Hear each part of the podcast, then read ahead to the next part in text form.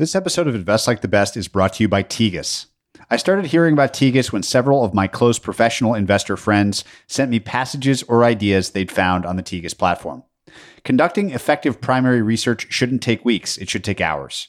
Searching for answers shouldn't be lengthy, cumbersome process. It should be easy and nearly immediate. Expert calls should not cost $1,000. Tegus solves these problems and makes primary research faster and better for professional investors. Tegus has built the most extensive primary information platform available for all investors. With Tegus, you can learn everything you'd want to know about a company in an on demand digital platform. Investors share their expert calls, allowing others to instantly access more than 10,000 calls on Square, Snowflake, or almost any company of interest. All you have to do is log in. Still want to do your own calls? Tegus has a solution. Experts that are just as good or better than what you'd find on other networks for just $300 per call, not the $1,000 or more that others charge. If you're curious about Tegus, call the top performing investment manager you can think of. They're probably already a Tegus customer and they'll point you in the right direction because customers, myself included, love Tegus.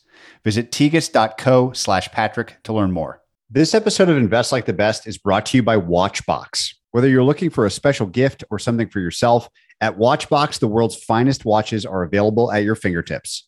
The growing selection at Watchbox features all the most renowned brands, plus the industry's most exciting independent watch companies, all certified authentic and collector quality. Watchbox's global team of expert client advisors can help you find the watch you've always wanted. Step into the collector circle at thewatchbox.com slash Patrick. Hello and welcome, everyone. I'm Patrick O'Shaughnessy, and this is Invest Like the Best. This show is an open ended exploration of markets, ideas, stories, and strategies that will help you better invest both your time and your money.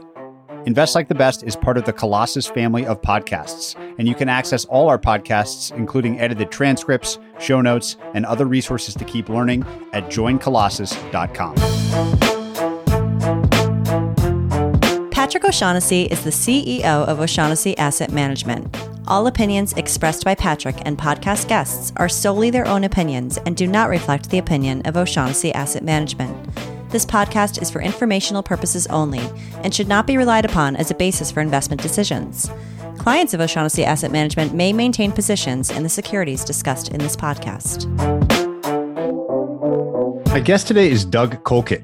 Doug has spent his career searching for and trading inefficient markets, first at Citadel's high frequency trading group, then for himself, and then as an operator building CrocSwap, a decentralized exchange or DEX, designed to bring modern functionality to crypto markets, which is closer to what large traders have come to expect from a modern electronic market like the NASDAQ. My interest in market infrastructure has continued to grow since my great conversation with FTX founder Sam Bankman Fried. So, my conversation with Doug covers the evolution of market and trading infrastructure. We unpack the trading stack as it exists today, dive into DeFi's innovations, and explore the new category of single contract DEXs that Doug is creating.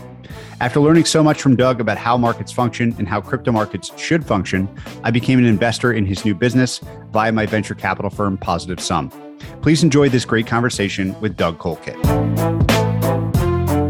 So, Doug, this is going to be a really unique episode. You've been one of the people that's taught me most about the world of market infrastructure and how important it is to functioning markets, but also how interesting it is to traders, investment strategies, crypto, which we're going to spend a lot of time on.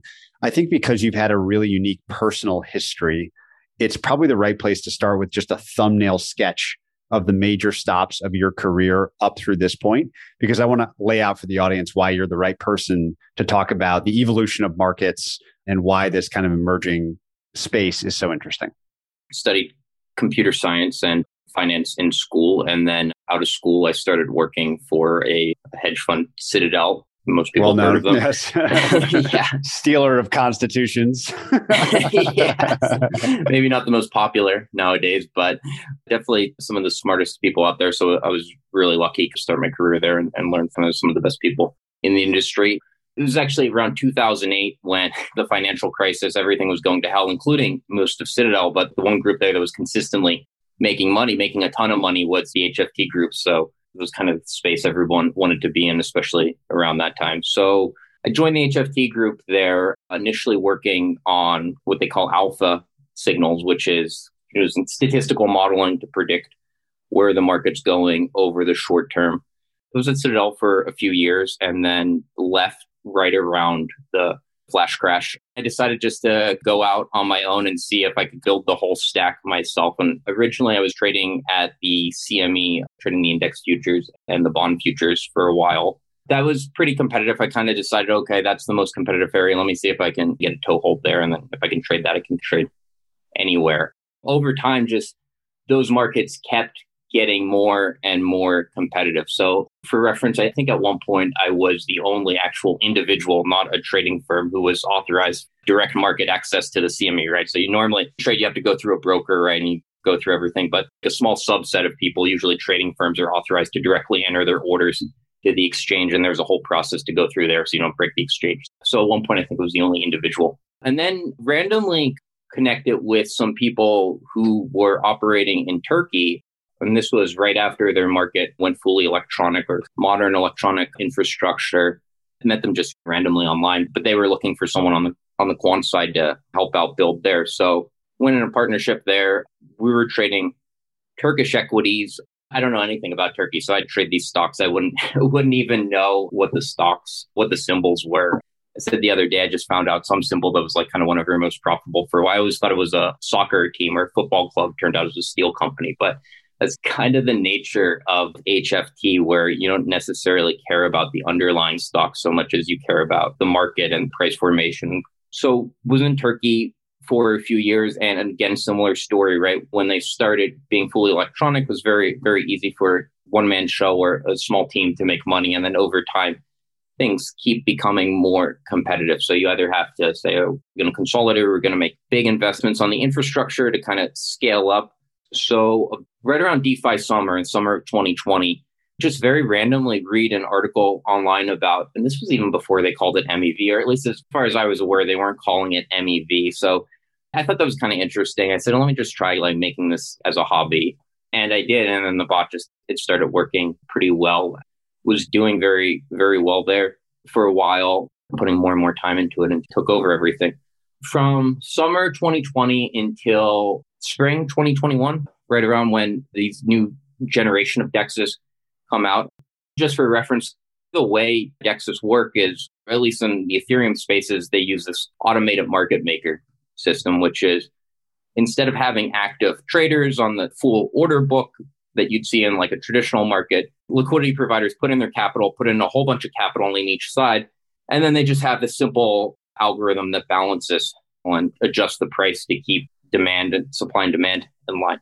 Simple mechanism, but works especially on constrained blockchain. This next generation of Uniswap introduces this concept of concentrated liquidity. Instead of just putting in your capital and forgetting it, you put in your capital, but you set the price range that you want to trade at. As you can imagine, this starts looking a lot more like a limit order book. It's not quite the same, but you have this concept okay, I'm putting in a price, putting an order at a certain price, and then I'm a liquidity provider. Maybe I change that price around the one thing that you're missing in traditional AMMs is liquidity providers aren't contributing price discovery, whereas in NASDAQ or something, liquidity providers are one of the most active participants in the price discovery process. So I'm looking at this and thinking, hey, this is actually very similar to something I know about. I know how that process unfolds. So I kind of look at that and then decide, well, maybe I think there's a lot of advances there, but I think there's actually opportunity to improve on the model. That's when I start my project CrocSwap at the time and have been working on that ever since. And then hopefully we'll be out pretty soon and people will be able to use it. It's such a cool history. And the right place to go from here is to discuss what I'll call the past, present, and future of, I think you call it the stack. I'd love to introduce some basic concepts and then build on those things to really hopefully have people that are less familiar with some of these topics walk away able to understand what is going on in the world of HFT, liquidity provision, market makers. These are terms that everyone's heard, but I don't think really understands what's going on under the hood. So maybe you could begin by just describing what you mean by a stack. Let's go all the way to the most mature. I go inside of Jump or some very sophisticated HFT market making firm that's trading modern electronic markets. What is literally happening inside those firms? and why are they contributing to price discovery? I want to talk about the limit order book here as a technology. I want to talk about their infrastructure. Just give us a sense of the most mature, what they look like today. If somebody really kind of wants to understand this field on an intuitive level, I always say is start with I don't know if you've ever seen those shows about pawn shops. All the same concepts that apply on those pawn shop shows. It's the same concept. At any given time, right? Some people want to buy, some people want to sell, but most people, they just want to buy right now or they want to sell right now. They don't want to come in and wait around. That introduces this whole concept. You need a market maker. You need somebody who's willing to stand in there, be willing to buy when people want to sell, and vice versa. If I'm running a pawn shop, they're always lowball. People come in and they lowball them. They don't pay the full value. They have to pay a little bit less than full value. And that's because a number of reasons. Number one, after they buy it, they have to go put it in their inventory. They have to go put it in the back room and wait till somebody sells it. So that so that costs capital, and that's like risk, right? You have to commit that. You have to pay the overhead, all your employees in the store and everything for that process. People don't come into the store to sell the best stuff. They're just selling junk. People are always kind of giving you their worst stuff and giving you your lowball offers. So market maker world, we call that toxicity. So you say, okay, people are trying to trade against you, but mostly they're probably trying to trade against you in the wrong direction. If there's bad news on, say, Microsoft tomorrow, there's going to be a big rush to sell Microsoft. So if you're just a market maker, put your orders out there, and if that happens, probably your buy orders are going to get filled a lot sooner than your sell orders. So all of a sudden, you're sitting on a bunch of shares of Microsoft, and Microsoft is going down. So market makers also have to be very aware of what's going on on a macro level, but more even so on a micro level. What they're basically doing is they're looking at the market on a very low level and saying, okay, there's way too much, way too much flow this way. That doesn't look like a normal market. I need to adjust my quotes. I need to, you know, get paid more because there's more risk for that. So because of that, you have to build up a very complex infrastructure, kind of to always be watching every market something's trading on generating all, signals and to predict where things are going. So I always go back to the pawn shop analogy, right? That somebody comes in, they want to sell something weird. The pawn shop guy's calling up a hundred different people. He always knows somebody how to value baseball cards. So same thing, market makers have to build up this infrastructure to value things and more importantly, to detect when markets are moving.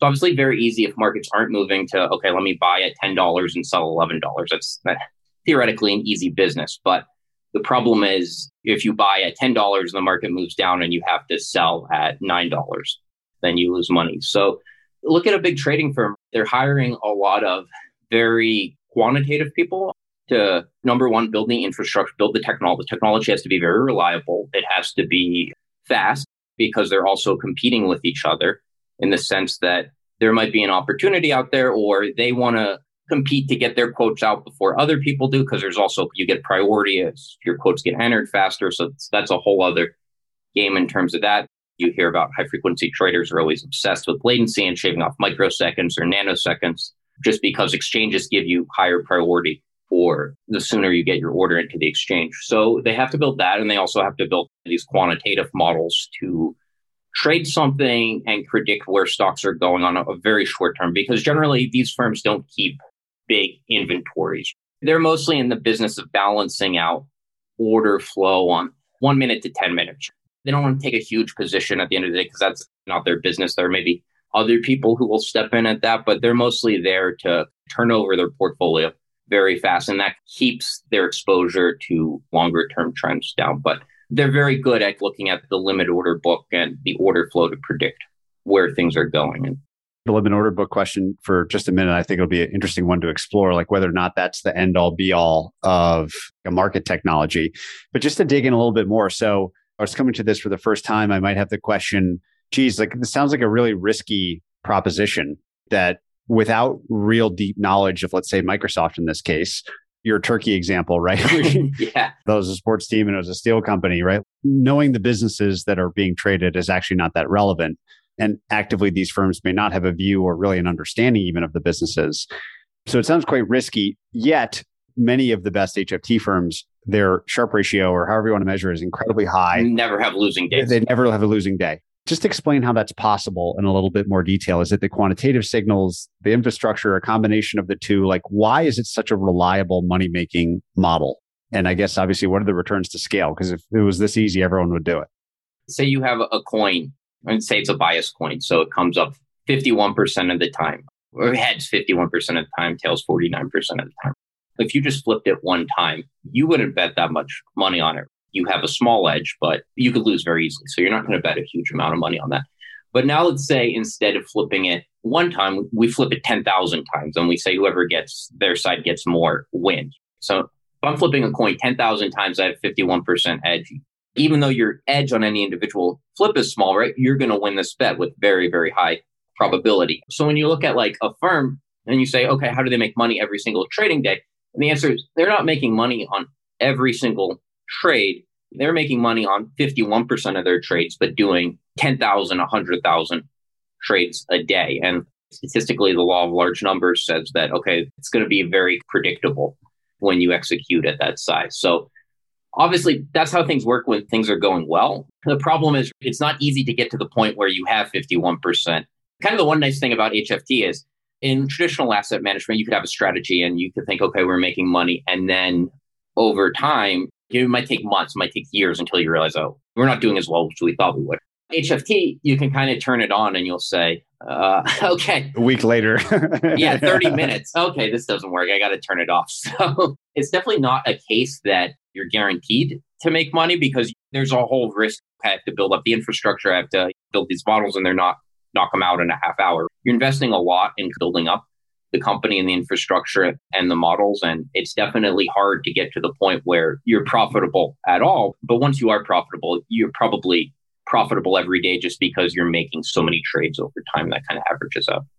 So let's talk about that 51%. So, what are the things sort of at the cutting edge in the traditional mature markets that people are doing you don't have to name super specific proprietary things or anything like that. But what is sort of the nature of the models, the sorts of data, the sorts of features, the sorts of labels in these studies that lead to that 51% edge? Where might that come from for one of the firms that's able to achieve it? The one misconception is that all HFTs are market makers or liquidity providers. And that's actually not true. And actually, some of the most profitable HFT strategies are quite the opposite. They're liquidity takers. And what that means is just going back to example, at any given point, the market, there's a bid, which is the best price you can sell at if you want to sell immediately, the best resting buy order, and, and ask, which is the best price you can buy at immediately, the lowest resting sell order. Liquidity providers are putting their orders out there and letting them sit, and people are coming in and trading against them. So, one basic way to make money is to do that. Put your orders out there, wait for people to buy low, sell high, be patient, wait for people to come in and balance your inventory that way. And that's what we call market making or liquidity providing. But a lot of HFT firms actually make their money, they immediately cross the spread. So they're going in, they're actually paying that premium to trade right away. That almost seems counterintuitive. Why would that make money over time? But what they're doing are they're building statistical models and they're looking at differences. So the simplest one you can imagine is there are the S&P index futures. They trade in Chicago, right? And then there's New York Stock Exchange, the NASDAQ, that's in New York. And that's where the actual stocks inside the S&P 500 trade.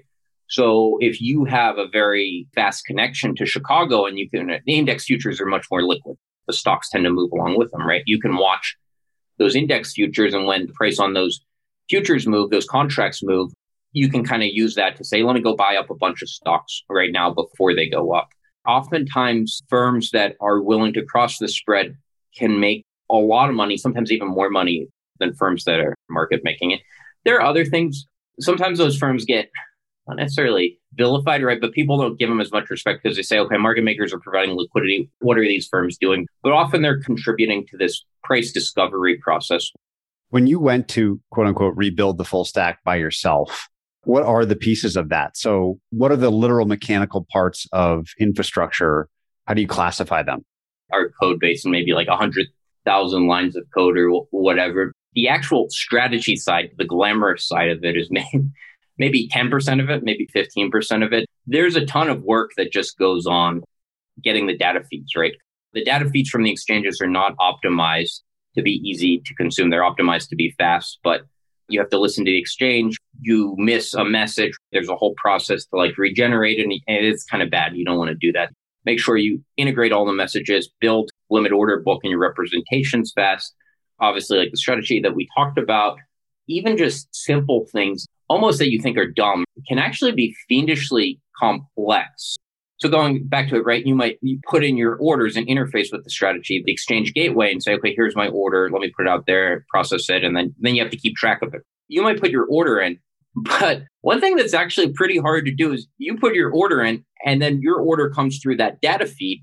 It doesn't tell you, oh, these orders This belong to you. order. It just tells, yeah. so you, you might get a, okay, I'm responding. Oh, this guy bidding at the same price of me. And maybe he got in before me. So I'm going to bid up. Maybe you get into a dumb like feedback loop trading against yourself. It's not that simple because sometimes the data feed comes in faster. Sometimes you get the conf- because they're two different systems. Sometimes you get the confirmation faster. So it's almost like a distributed systems problem from computer science. Some of these things are pretty hard to solve on because the way things are delivered, the order they're delivered in isn't guaranteed at all. And these systems have been pushed to be so fast that oftentimes you have to make these decisions in a pretty high performant way. So ultimately, it's about like so many data science problems. Some large chunk of the problem is getting the data, cleaning the data, handling it, speed, moving stuff around. And then, like you said, only 10 or 15% of the actual code base might be the strategy itself. Yeah, the actual ideas, even on the back testing it, it's not easy to build a simulator for this. You almost have to build the entire exchange yourself so you can run it. And what are the classes of data that matter in this world? There's order book data, there's price, there's volume, mentioned many times, like the abstraction that you sort of think about the actual stocks with.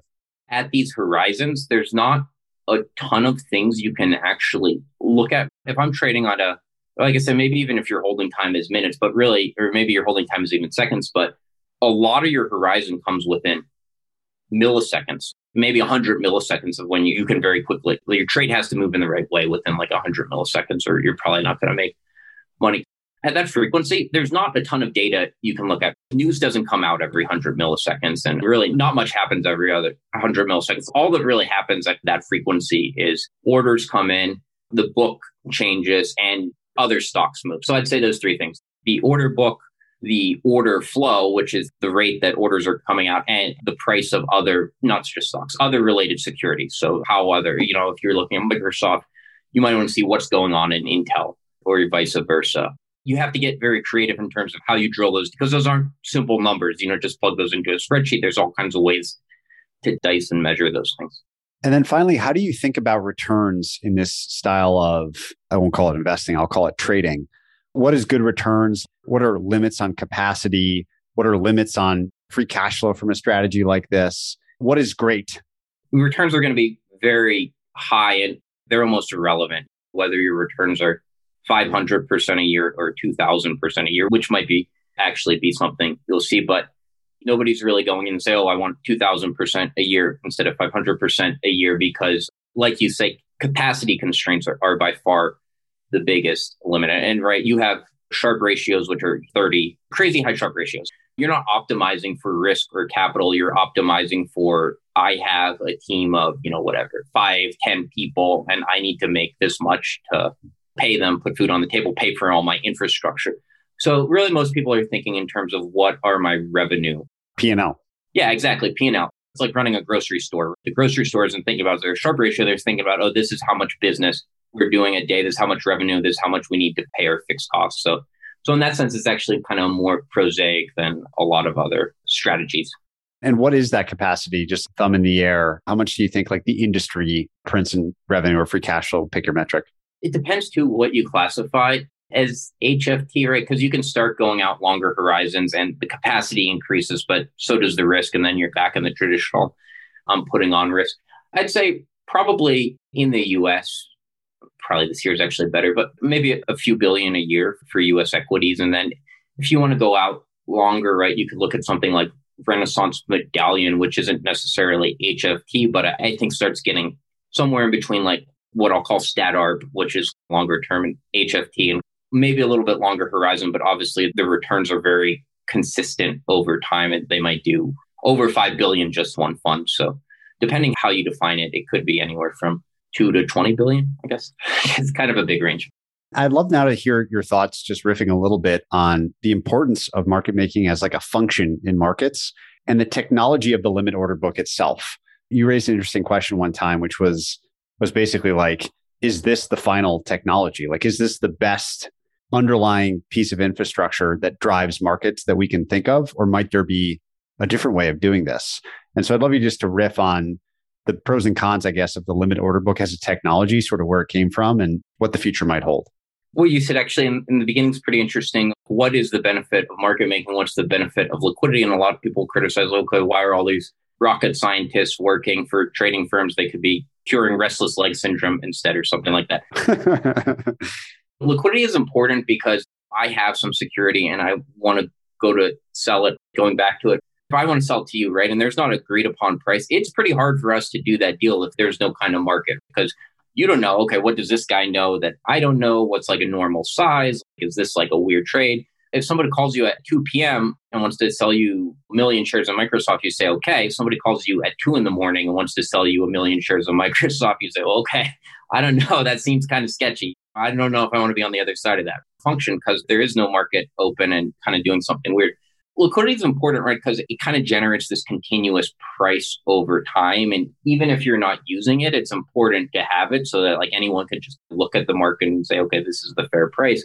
There's kind of this ongoing price discovery that happens. And when that breaks, that's kind of a hard thing to restore, which is actually you look at the markets in the morning when they open, liquidity is always a lot less. It's always a lot more expensive to trade. Prices move. So people have debated 24 7 markets or not.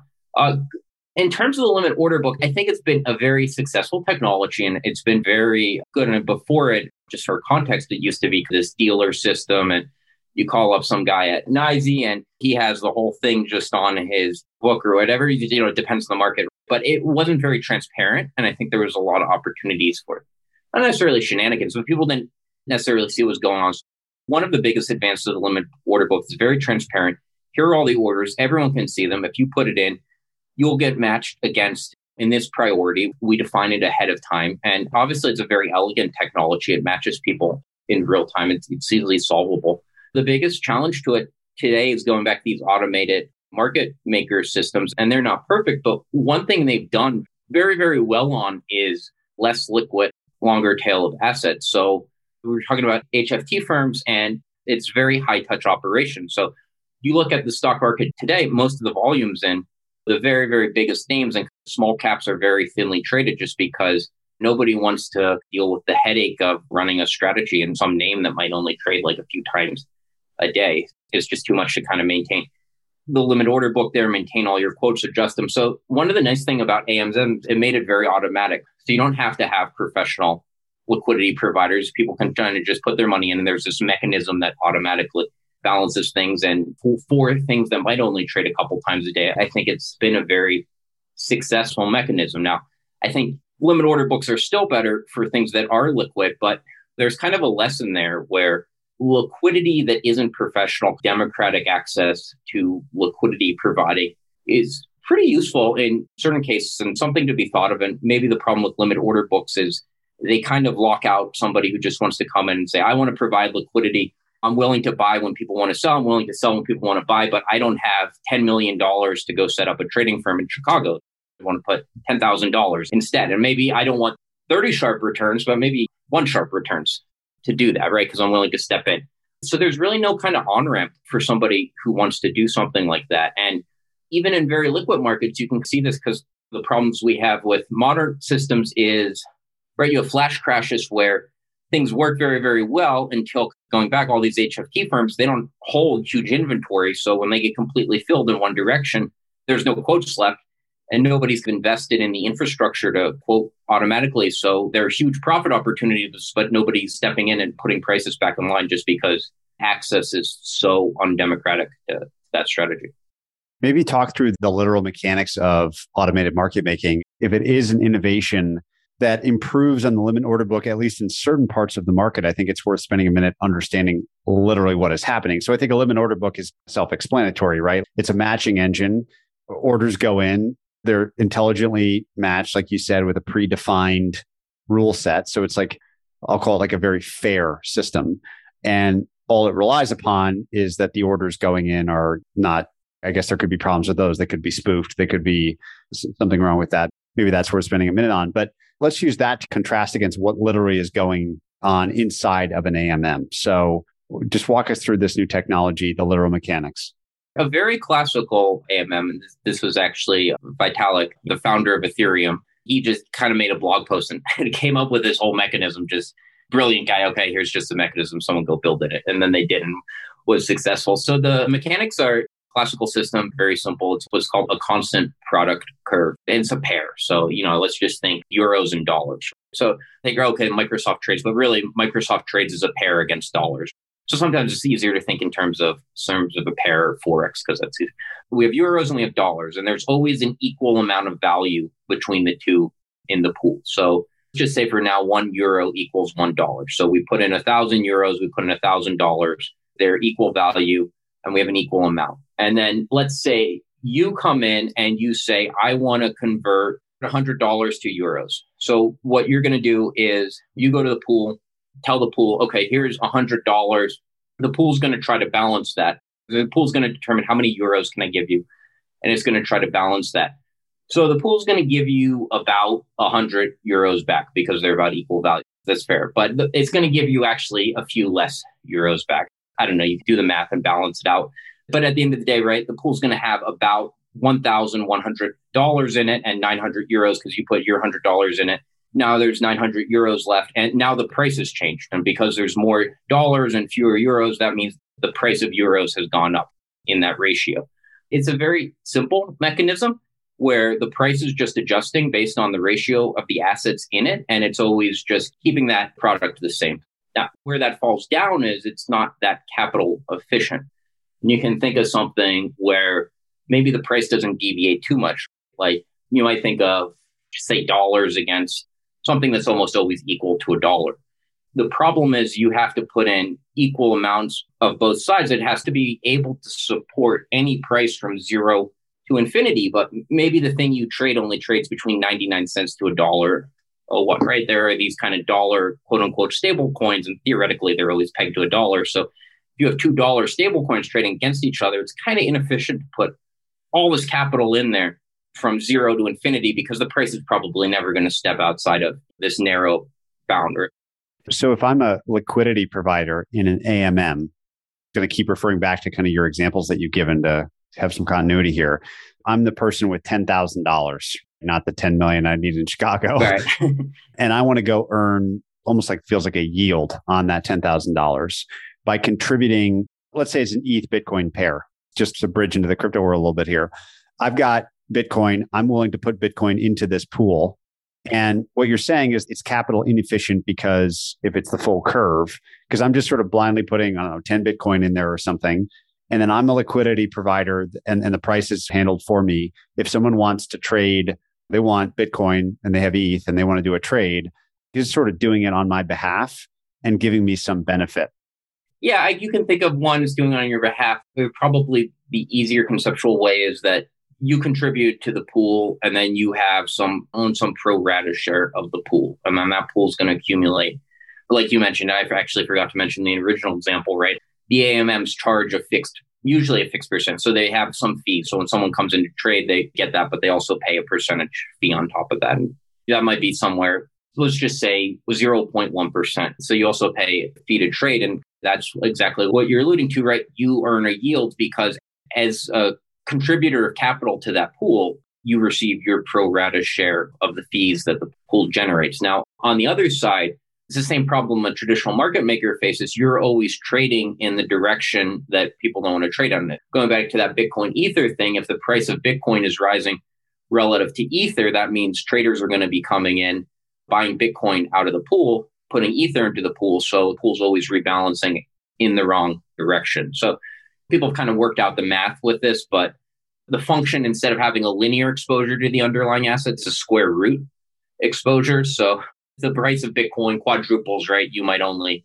get 2x that return. But in exchange, you're getting this yield on your capital in the pool. Sorry for all the questions poking and prodding at this new way. I do think it's important because lot, so much of the decentralized exchanges in crypto are automated market making systems. If this becomes, and obviously we're going to talk about what you're building in a minute here with CrocSwap, but if this becomes a dominant technology for trading digital assets, the way it works matters. So if I'm putting the same example, the 10 Bitcoin into the pool, is a way of thinking about this that this is sort of just decentralized inventory contribution. We're just relying on rather than a single firm.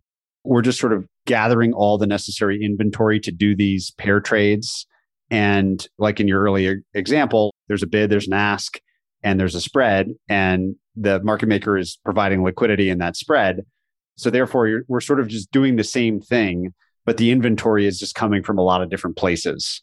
Yeah, that's definitely a component of it. Because obviously, if I'm trading Bitcoin to get Ethereum rate, there has to be Ethereum there for me to.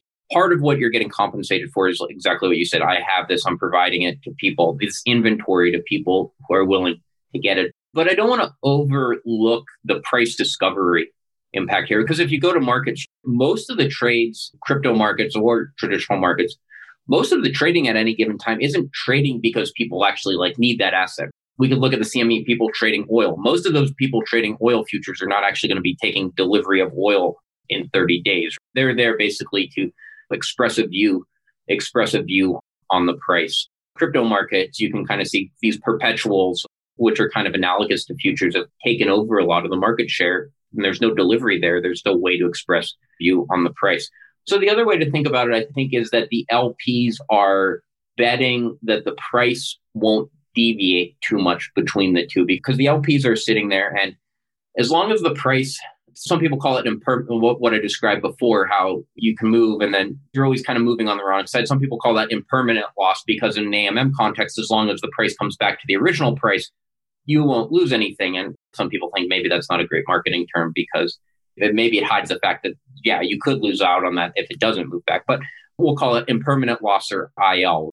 In some sense, if I'm a liquidity provider in AMM, I'm short IL. I'm betting that the price isn't going to deviate too much or the ratio between these assets. So Bitcoin won't deviate too much from Ethereum in terms of the ratio of their price. So being an IL is kind of expressing a view in that sense I think this price is stable. I'm betting on it being stable, or at least relative to how many other people are betting on. So now we can talk about the evolution or iteration of the technology of DEXs as you see it. I know you left, you had this experience with trading Turkish equities. There was an opportunity there. You were enticed back by the DeFi opportunity as a trader first, trying to make P&L for yourself and building a lot of infrastructure to accomplish that. But then you sort of shifted your interest towards being an infrastructure builder, supplier, provider, or however you want to talk about it, because you saw an opportunity to improve on some of the state of these decentralized exchanges that are fueling so much of the volume in the crypto world. So before we get to CrocSwap and the ways in which you and I have talked about this really cool category name for what you've created, which we're calling single contract decentralized exchange or DEX. I want to understand exactly what that means. But first, just walk us through what have been the evolutions of AMMs themselves that are meaningful. So if it started as this capital inefficient zero to infinity price, talk about what's happened since and who originated AMM in the first place. You mentioned Vitalik, but who commercialized it with the greatest success? So, what are the big players out there, and how have they gotten better through time? After Vitalik threw out the idea, the first AMM was Uniswap. Hayden Adams from Uniswap. I think the legend is he kind of read that blog post, said, "Oh, let me just put that together," and then Uniswap was born. And it's really hard to overstate the growth rate in this category. So even like a year ago, the whole space has grown probably more than a thousand percent just the past year. So going back to like the beginning of 2020, this was a very, very niche field. So you had a lot of different protocols, but to be honest, right, it wasn't a huge amount of volume. So have Uniswap and they pioneered and a lot of people said, ah, this will never work. Nobody will use it. And they kind of showed, yeah, actually people will use it. There's actually a lot of demand, especially what we talked about, that long tail of stuff on not on Coinbase. exactly. Because traditionally you came up with a token, right? You have to get listed by Coinbase or Binance or whatever. And until you do, you actually have very little liquidity and it's hard to buy it. It's hard to sell it. So I was kind of revolutionary in the sense that Uniswap did and this whole space did is permissionless. So you don't have to go to Uniswap and get approved to list your token. You can just go create your own pool. You just interact with the protocol. Nobody's going to stop you. So I think that was pretty revolutionary and, and drove a lot of growth. And then in 2020, the space kind of starts exploding. Number of protocols they came along, but one of the big ones is Curve. And going back to it, they were, I think, the first people to tackle this capital inefficiency problem. And Curve very narrowly focuses on, I wouldn't say narrow, but this is obviously a huge segment of the market. They focus on pairs where the price is stable. So, like for example, you have USDT and USDC, which are both pegged to one dollar. Putting the full curve on that doesn't really make much sense. So, Curve uses kind of a different method, same idea, the same curve, but it kind of pretends oh, we have more capital than we do, but that's fine because the price never deviates too much. So it's much more efficient in terms of you don't need as much capital to support trading. So Curve has been very successful in the space. I think they kind of showed that there's ways to iterate on this uh, core idea. Obviously, in the Solana space, it's kind of a different blockchain. So people have innovated there and give them a lot of credit in terms of Solana blockchain itself is a lot higher throughput than Ethereum. So in Solana, you can stand up full limit order books, and they actually have full limit order books running on that blockchain. But the problem is you're not interfacing with Ethereum, where maybe 90, 95% of the organic user activity is. But I think they innovated a lot in showing, hey, you can actually run full order books in a DeFi context. That will work as well. I'd say Uniswap v3 itself, Uniswap kind of innovated on themselves. So you've got to give them a lot of credit for that. What is pretty revolutionary. And Uniswap v3 isn't necessarily an automated market maker anymore because there's a lot more complexity in this concentrated liquidity idea where instead of providing liquidity from zero to infinity, I'm going to pick my price. So I'm going to provide liquidity from 80 cents to a dollar 20 or whatever, right? And I only have to contribute capital to cover that range. And then theoretically, I'll gain all the fees in that range. But if it goes outside that range, I think people are still trying to figure out that model. I think we have to build better tooling, but I am pretty bullish on concentrated liquidity in terms of I think price discovery is better, and I think ultimately liquidity will be better than the classical AMM for a lot of cases. Maybe not necessarily for the less liquid cases, but for a lot of the more liquid cases. How do you think that crypto market participants that are not infrastructure builders that could never dream of building a DEX, but nonetheless are interested in DeFi and maybe being a liquidity provider should think about this? Like, this maybe is where we could talk for a minute about the amount of assets that are in these protocols. We could talk about staking and the returns to staking. What is the perspective of the asset holder that wants to be involved in this system? What do you think they should expect? How should they approach all these protocols and tools? I guess I'd preface it that there's probably a huge range when you say that it could be anyone from someone from 500 bucks that they want to earn some money onto multi-billion dollar hedge funds. And, you know, the whole range is actually in the space now for sure. I think most people are probably approaching it as a income yield product and you're thinking, okay, I'm in crypto, I have these assets and I want to generate a yield on them. And most of it's understanding the risk factors to staking and kind of what we talked about before with IL and what are you exposed to and what do your cash flows look like. So I think that's probably the first thing. Because a lot of people take the simplistic view, okay, here, let me just look at my APYs, my yields on like every single pool, but some of the pools come with more risk on different sides than other pools. So I think ultimately there's going to be better tooling and better frameworks, but that's probably a major room for improvement in the space is just kind of translating, better communicating, maybe coming up with more of a common language than just, oh, the yield is here, the yield is that, but papering over some of the IL issues. I think the space could improve on a lot. When we think about the function of a protocol like a Uniswap that's fully decentralized and permissionless, Uniswap has a native token. And I think one of the things to always ask about crypto protocols is the relationship between the job being done and the native token of the protocol. I'm just using Uniswap because it's the most well known example. What is the function of a native token for a decentralized exchange protocol? Why does that need to exist? Native token is almost shares in the company. Just go back NASDAQ. There's NASDAQ, the exchange, but there's also NASDAQ, the stock the stock itself trades on NASDAQ, the exchange. So, same thing, there's Uniswap, the protocol, and then there's Uniswap, the token. Uniswap, the token also trades on Uniswap, the DEX protocol. So, basically, these native tokens behave almost the same way that stock in a company would behave. They behave, they're almost like equity in the protocol. So, number one, they entitle you to revenue generated by the protocol. Most of them do. Some are revenueless, but most of these protocols, a certain percent of the fees generated go to the token owners. And like any other company, that's a cash flow. It's a cash flow series, discounted cash flow. You can model that. The other thing is they give you governance.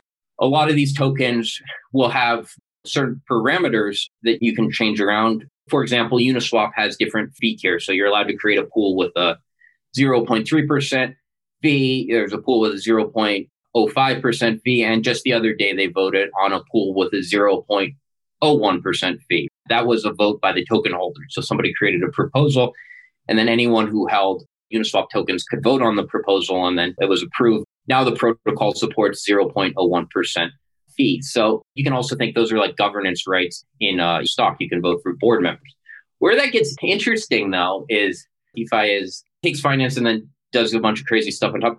Where it gets interesting is sometimes certain cases people have created tokens that strip the voting rights away from the cash flow rights and people will sell those. And uh, Curve is an example of this. So Curve will give out rewards inside it with its native token and to support certain pools over other pools. So if you're a token and you want to get a lot of liquidity, obviously it helps if Curve boosts your rewards on top of that. Now there's this whole market where people stripped out voting rights on Curve token and they're selling those and then new tokens are buying those to get their tokens supported on curve but then you're still getting the income on it so there's all kinds of iterations of that game being played in defi world which is kind of interesting kind of fun I think it's fascinating, right? It's like live experimentation of the speed of crypto in terms of governance and organization of capital. What do you think about the ways in which someone can earn, let's say, a Uniswap token, a UNI token?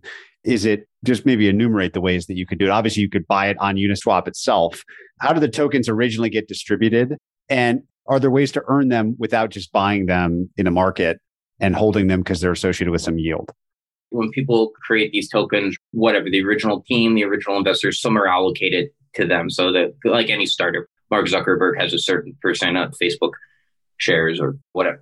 Generally, right, these tokens are community. So you don't want to understate how important community is in the DeFi space. People like using protocols that they culturally associate with. So generally, these protocols try to decentralize, which means getting their tokens out to a community of people who really believe in the project and want to be attached to it and have some sense of ownership over it. So we're talking about Uniswap specifically, the way they got their community owned tokens out to the market was they did something called an airdrop. So basically they didn't actually have a token up until last fall, but anyone who used Uniswap prior to that or in a certain way, they basically looked up the nice thing about the blockchain, right? Everything's transparent. You can see all the addresses that have used Uniswap they went through before and said, okay, these are all our users up to this date.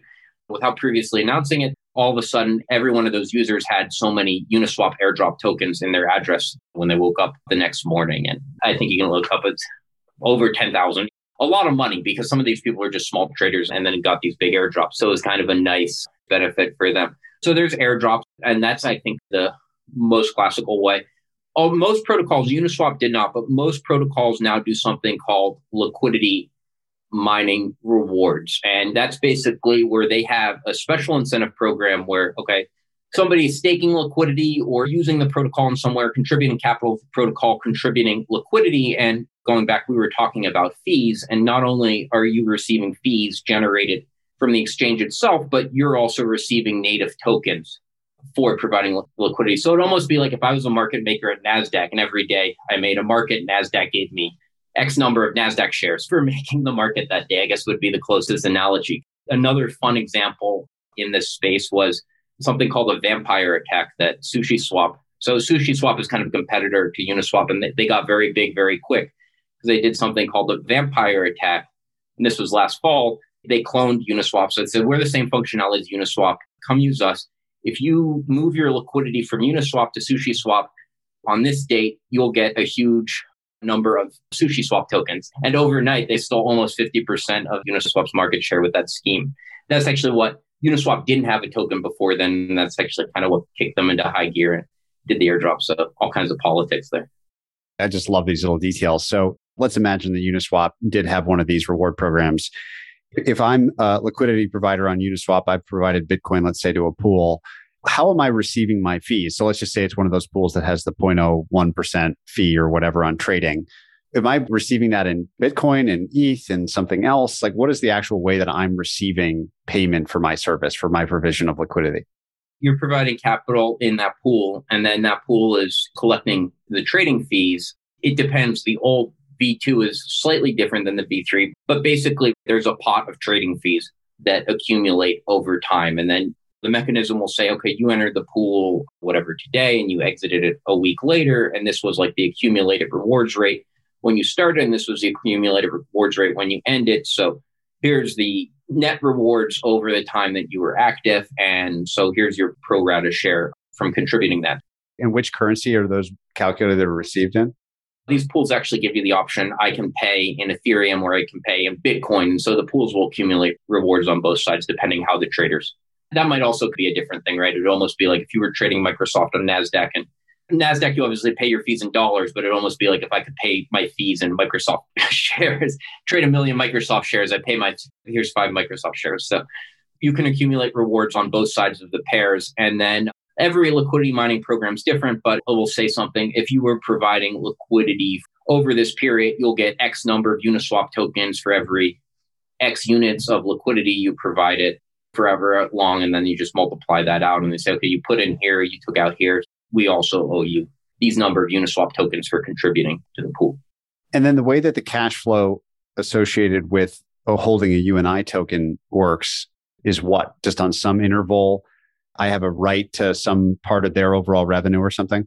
UNI has actually not technically turned on their protocol fee yet. It's built into the code and they, they will turn it on, but they technically haven't turned it on yet. But so you go back, there's a 0.3% pool. So let's say you come in as a trader and you want to convert to make the math simple, one ETH equals one Bitcoin. So here's 100 ETH, give me my Bitcoin and I'll pay the fee in Bitcoin. So you put in 100 ETH, you get 100 Bitcoin back, but you're going to also pay a fee in Bitcoin. So really you get 99.7 Bitcoin back. So the pool keeps 0.3%, 0.3 Bitcoin for itself. So of that, some fraction goes to the liquidity providers in the pool. So it's usually one six is the take rate. 0.25 Bitcoin will go to reward the people in the pool, and 0.05 Bitcoin will go to quote unquote protocol fees. And those protocol fees are basically profits for the uni stakeholders. And then that will accumulate to a treasury. And then either that can be paid out like a dividend or it can be reinvested into all kinds of things, like any company. Fascinating. Okay. We have done an incredible amount of setup to get to a new category, which we're calling single contract DEX.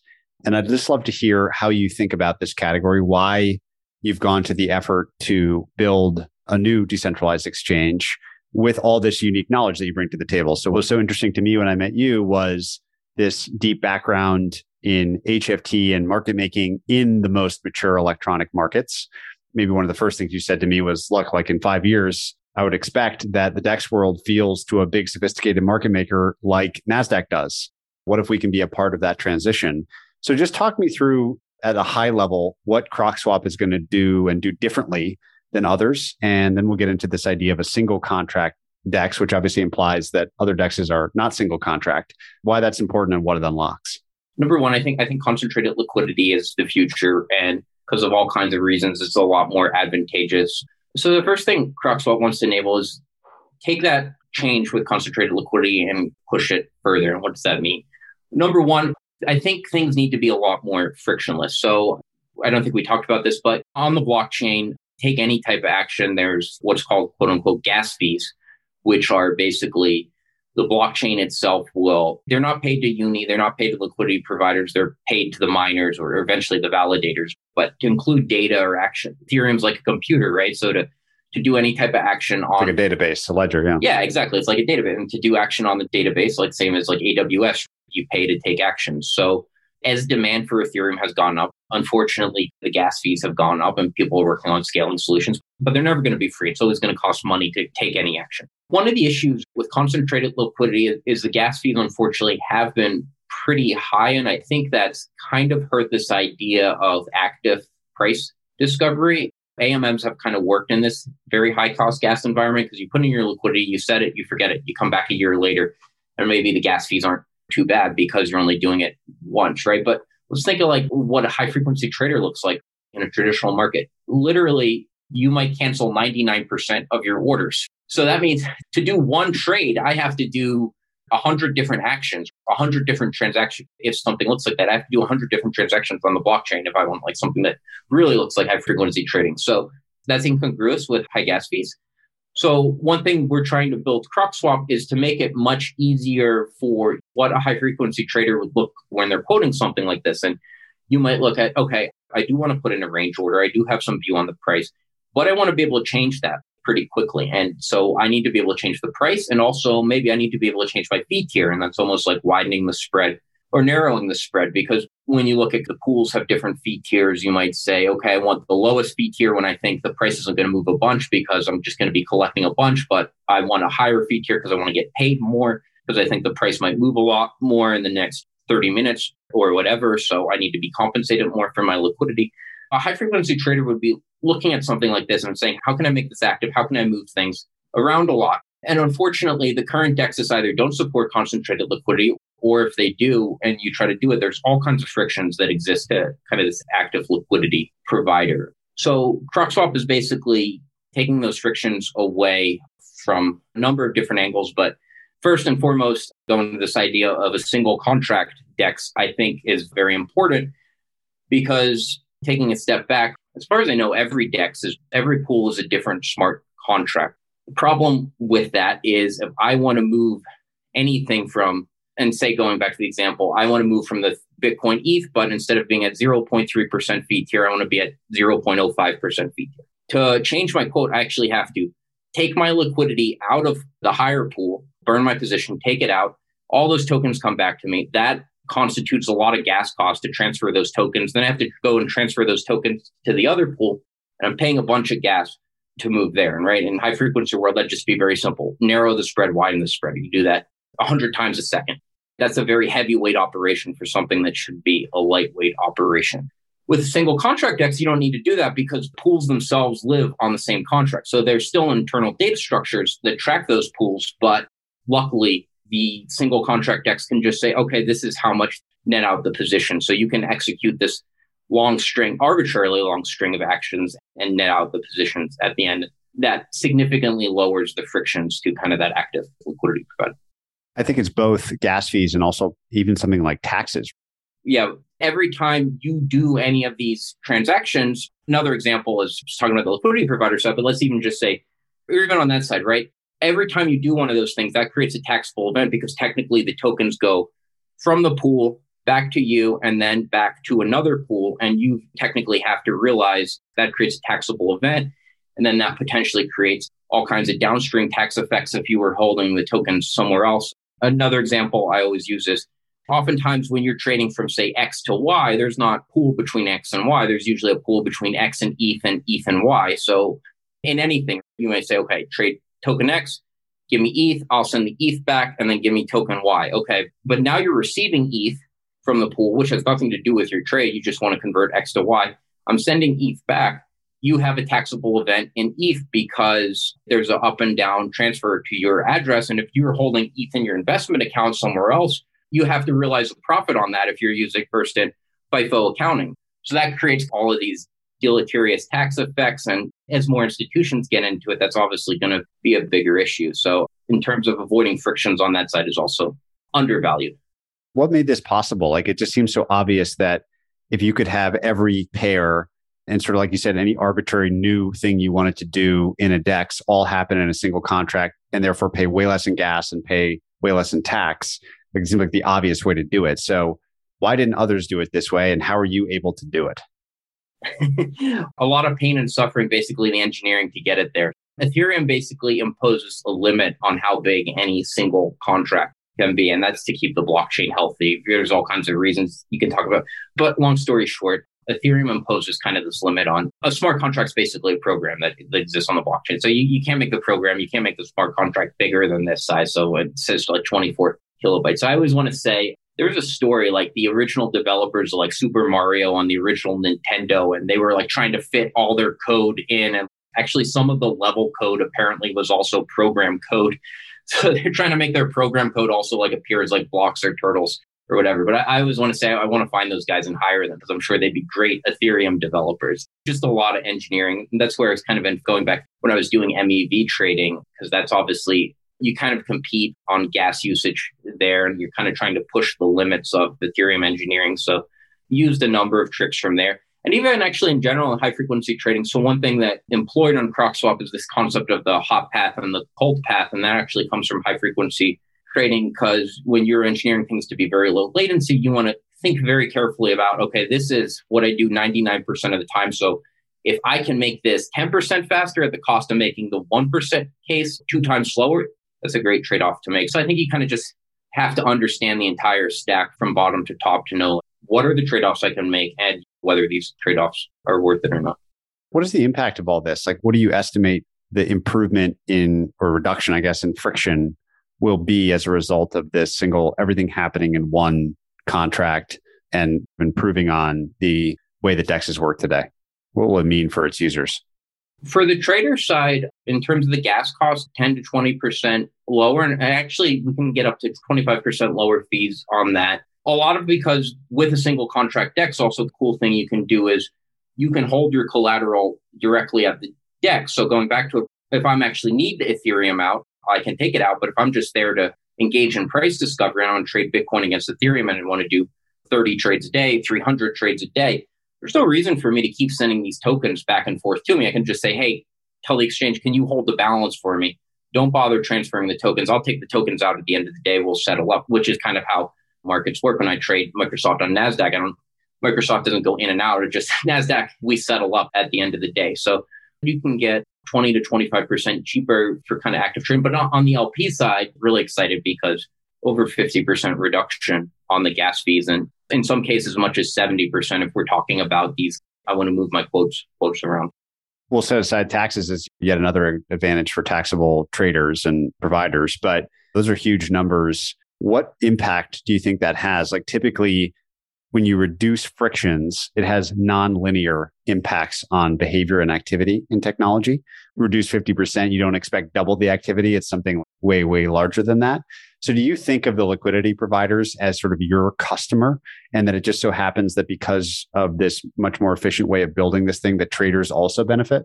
Everybody's really a customer. One of the things of building a market, it's an ecosystem, right? And you can't just say, oh, I'm only going to deliver on this part of the ecosystem because am I going to do institutions? Am I going to do retail trading? Well, the reality is, if you only have retail trading, you're not going to have any liquidity because retail people aren't great at providing liquidity. If you don't have institutions, two trading firms don't want to trade against each other all day. They want to trade against retail. So you really need both sides of it. I do think it will be a pretty substantial change in behavior. And I, one of the problems with UniV3 is that people aren't moving these positions around. And what happens is the positions go out of range and then they forget about it and a week later. And actually, that people think about, oh, okay, the position's out of range. I can just forget about it. But well, really, you can't because you're still exposed to that toxicity effect we talked about before, right? If I put in a limit order, even if it's away, right, the market moves through me, I can get filled in the wrong direction. So it's been a problem in terms of just because it's so expensive to move. Once you put these orders in, it's so expensive to move them around that people have had a pretty bad user experience and no one's using it in the active price discovery way that I think people were originally hoping that they would. And I think this kind of reduces those frictions on that. And how do you think about some of the other ancillary things that we've talked about, like native token, for example? Do you think that that is the right model where there's a CROC token that gives its holders some rights, some incentive to be better participants or spread the word about the exchange. You said it's an ecosystem, a market's an ecosystem. How do you cultivate that ecosystem using the tools in your toolkit?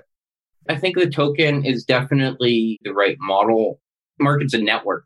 The value of a network scales with the size of a network. So let's say like something like Facebook. Why is Facebook? Well, it has good technology, but it's valuable because I go to Facebook. All my friends are on Facebook. So going back, how much value did the first participants in Facebook add to that company? Well, probably pretty substantial when you think about it, because the fact is they got them from zero to 10,000, a million, whatever. That's a huge increase. So, so I think native token rewards for your early users kind of align incentives because they are building that network. And I think that's the right approach to take.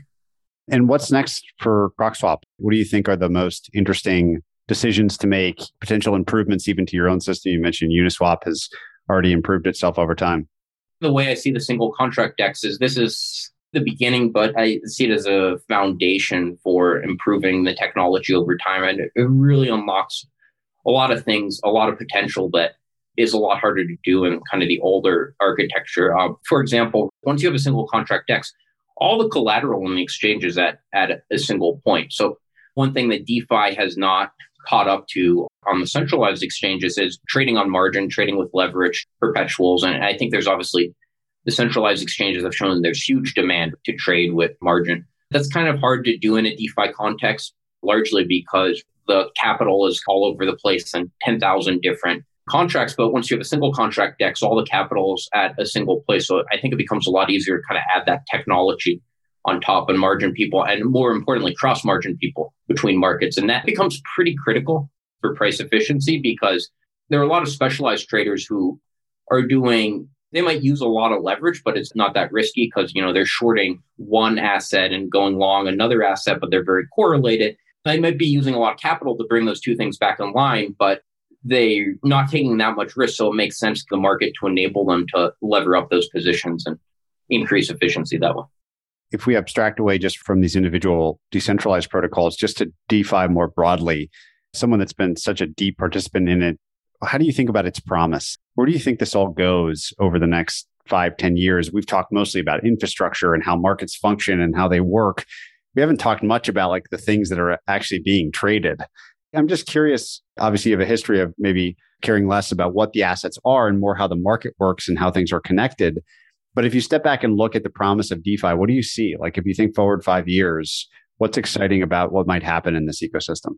to be honest, I think right now it's obviously just crypto assets. We're talking about Bitcoin, Ethereum. But to be honest, I think five, ten years, there's going to start being real assets start trading on DeFi. And there's no reason it's not, right? There's no reason a stock can't tokenize or at least a portion of its stock and make that into a Tesla. There's no reason we can have a Tesla token that could trade on CrocSwap the same as any other token.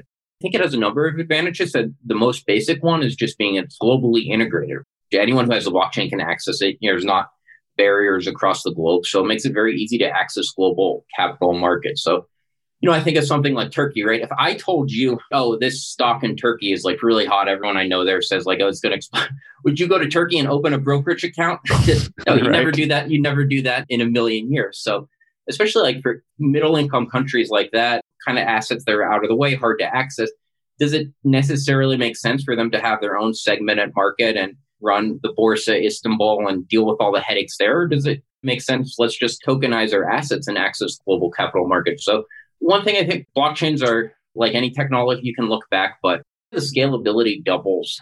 I don't know, 12 months, 18 months, 24 months. The scalability keeps, so it's a lot like Moore's Law that way. Every computer capacity keeps doubling, every few months bandwidth. Stuff like that often seems like a toy. Like at the beginning, this is like a stupid little toy. We can't run anything with that kind of exponential improvement, it's not very long until it starts replacing legacy systems. What do you think about this as a major threat to NASDAQ and to NYSE and to all the other centralized exchanges in crypto? What are the things that might survive this? How do you think the existing players will evolve to match it? What is a better product? Let's just assume all the protections were in place, which is a big assumption, I know, in crypto world. But let's assume that there was a world in which that was the case.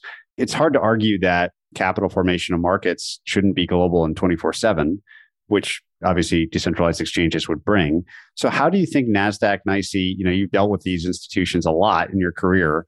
How do you think they'll react? I don't think necessarily it's they have to survive or die. I think you're going to start seeing a lot more technology where DeFi markets can integrate on centralized markets. So, Another thing I didn't necessarily we didn't talk about with CrocSwap is we have technology in place where we can create sponsored pools where it would be some pool that can be created with arbitrary permissions to use the pool, but we'll always have the permissionless pools, but we can also create theoretically sponsored pools where, okay, some, let's say Binance comes in, right? And Binance says, we want to access DeFi liquidity, but obviously that's kind of hard to do in the current context because they can put out a quote, but they can go to trade against Uniswap and the price might move, right? But CrocSwap has concept of sponsored pools where Binance can create a Binance pool subject to the approval of the CrocSwap token holders, and they can say, okay, if you want to provide liquidity in the Binance pool, you can do that. And because it's on the blockchain, it's very transparent over time. This is how much you're earning. This is how much Binance is giving you. This is your, whether Binance is pushing you over or not.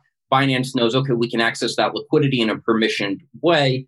So we can show those quotes on the Binance exchange. So if somebody wants to trade, they don't necessarily have to go to CrocSwap. They don't even necessarily have to have their own wallet. They can go to Binance and then access that liquidity. And then Binance transparently accesses that liquidity on the back end. So cool thing about DeFi is people call it Lego blocks for money. So it's very composable. And I think that's kind of been one of the biggest advantages of the ecosystem is people focused, how do we compose systems rather than one system trying to take over, exclude everything else. So I think the centralized exchanges will find that the technology for them to interface into kind of those liquidity pools on different ways will keep expanding. And I mean, it'll be an opportunity for those that are open to it.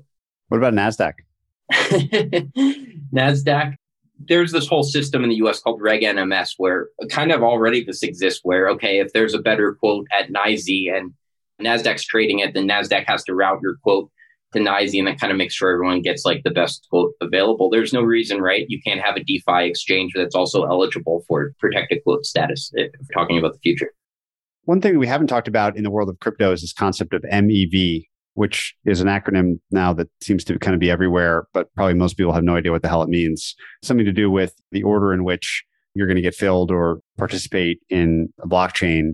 Maybe just describe what MEV is and why it's an important concept and how it might fit into this overall ecosystem of DeFi and DEXs. And as you have been doing so nicely, kind of relate it back to some of the points that we've made before. There's a blockchain, right? And traditionally in the network, I create a transaction propagate that transaction out to everyone in the network. And then miners or validators are actually building the chain, building the blocks on the chain, and they kind of have leeway to decide how do I want to construct the next blocks. And traditionally, when you think back, okay, this is like Bitcoin, I'm sending money from Doug to Patrick, and that doesn't necessarily matter too much if if the next transfer is reinserted. But with DeFi, right, we started building more complex systems where minor changes in the order of how transactions are included in the history have huge effects on the profit or trading strategies or, or anything else. So it's funny, MEV actually stands for miner extractable value. The miners themselves weren't actually participating in it for a while. It was basically traders who would, they know the miners are kind of very predictable. We always include the highest gas cost thing first. And then if there's a tie, we include whatever we see first how I got into it where, okay, I'm a trader and I can put out a trade and I know the miner will include it a certain way and then I can get a profit advantage. And, you know, that might be something, okay, a big trade's coming in and I want to trade in front of that. Someone's going to buy a ton of Bitcoin, right? Obviously, I want to trade at the lower price before he pushes the price up. Or it might also be something like, oh, the price is going to dislocate on this one DEX so I know, okay, this guy's going to push up the price at this DEX and the other DEX is going to have a cheap price. So let me go buy a DEX B and sell a DEX A and kind of lock in a, a risk free profit. So there are a number of strategies, but it's the idea of if I'm very good at getting my trade in in the right way, then that's a profit opportunity. That actually, it ties in pretty nicely with HFT. HFTs are always specializing in, oh, I got to be very fast, execute with very, very high precision. And when you think of if you go to Robinhood or whatever, you put in, you don't exactly care about the precise. You want to get a good fill, but exact details don't matter. So I think of them both as like strategies where people who invest a lot in very, very high precision of how their trades or their transactions are executed earn these outsized profits. So one of the problems I think in terms of why each uh, kind of so much MEV exists in the first place is people come up with all kinds of crazy algorithms to prevent it. But to be honest, the user experience hasn't been great in preventing it. It's fairly easy for a lot of these dexes to prevent people from getting front run or getting attacked, especially the type of MEV where they're losing value. But they're not really built into the front end, they're the application level, the interface level of the system. So I think a lot of the way to fix it is build better systems on the front end to stop users from making bad decisions that can be exploited in the first place. What other meaningful missing pieces of infrastructure are there in the DeFi world in your view today, especially things that you aren't building or aren't interested in building? Where is the maturity really low and how might we address it? The biggest thing in DeFi that's where the demand exists is there's huge demand for stable coins. At the end of the day, right? People want dollar backed.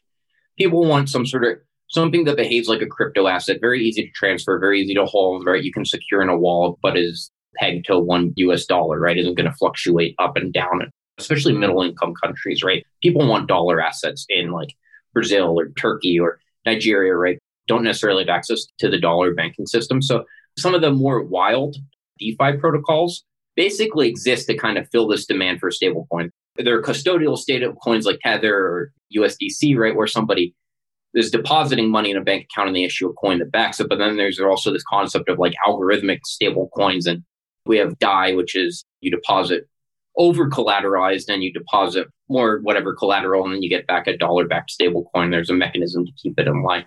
People are kind of getting into all kinds of crazy mechanisms to just get as many stable coins out there as possible and under collateralized things and things that might behave riskier. So the biggest thing in the ecosystem is somehow just getting more stable coins out there. I don't even know, maybe that's central bank digital currency, but there's huge demand for it. And I think, right, if that demand's not satisfied, people are going to keep doing riskier and riskier things to generate synthetic stablecoins. It sure seems to portend what you said earlier, which is the demand or desire to have more traditional things on blockchains. The reasons you want a dollar are not probably dissimilar to the reasons you might want a Tesla coin in your example earlier. I think that's something that's really interesting and something to heed. Like if there's overwhelming demand for effectively a digital dollar, that's probably going to be demand for digital everything. All of a sudden, that makes the addressable market for blockchains like God knows how much bigger. I just find that fascinating. Right, right. I think you'll see more and more assets live on the blockchain or, or something similar will live on the blockchain. And if you don't give people some avenue to access those, they'll, they'll, they'll figure out another avenue and might not necessarily be right way or riskier, I guess. Well, Doug, this has been so much fun. I've in the past learned so much from what you're building, but also just your experience in the nitty gritty of market infrastructure. I had a conversation a little different than this one with Sam Bankman Fried from FTX. And the subject was kind of similar, like the role that infrastructure plays in markets and why lower frictions are so important. And so, really excited to see the work you're doing come to light and appreciate you educating us all on HFT and markets and exchanges and decentralized exchanges. I ask everyone the same traditional closing question What is the kindest thing that anyone's ever done for you? I don't know if it point to one particular thing, but my dad was always an entrepreneur growing up. And I think he's always kind of encouraged me to go out and build something. Don't necessarily go along a path or, you know, just go along where someone else has built something and don't be afraid to try new stuff, take a risk. So so I definitely credit him for a lot of my journey. I don't know it's necessarily been better, but it's definitely been a lot of fun. I love it. Well, Doug, thank you so much for your time. Great. Thank you. If you enjoyed this episode, check out joincolossus.com. There you'll find every episode of this podcast complete with transcripts, show notes, and resources to keep learning. You can also sign up for our newsletter, Colossus Weekly, where we condense episodes to the big ideas, quotations, and more, as well as share the best content we find on the internet every week.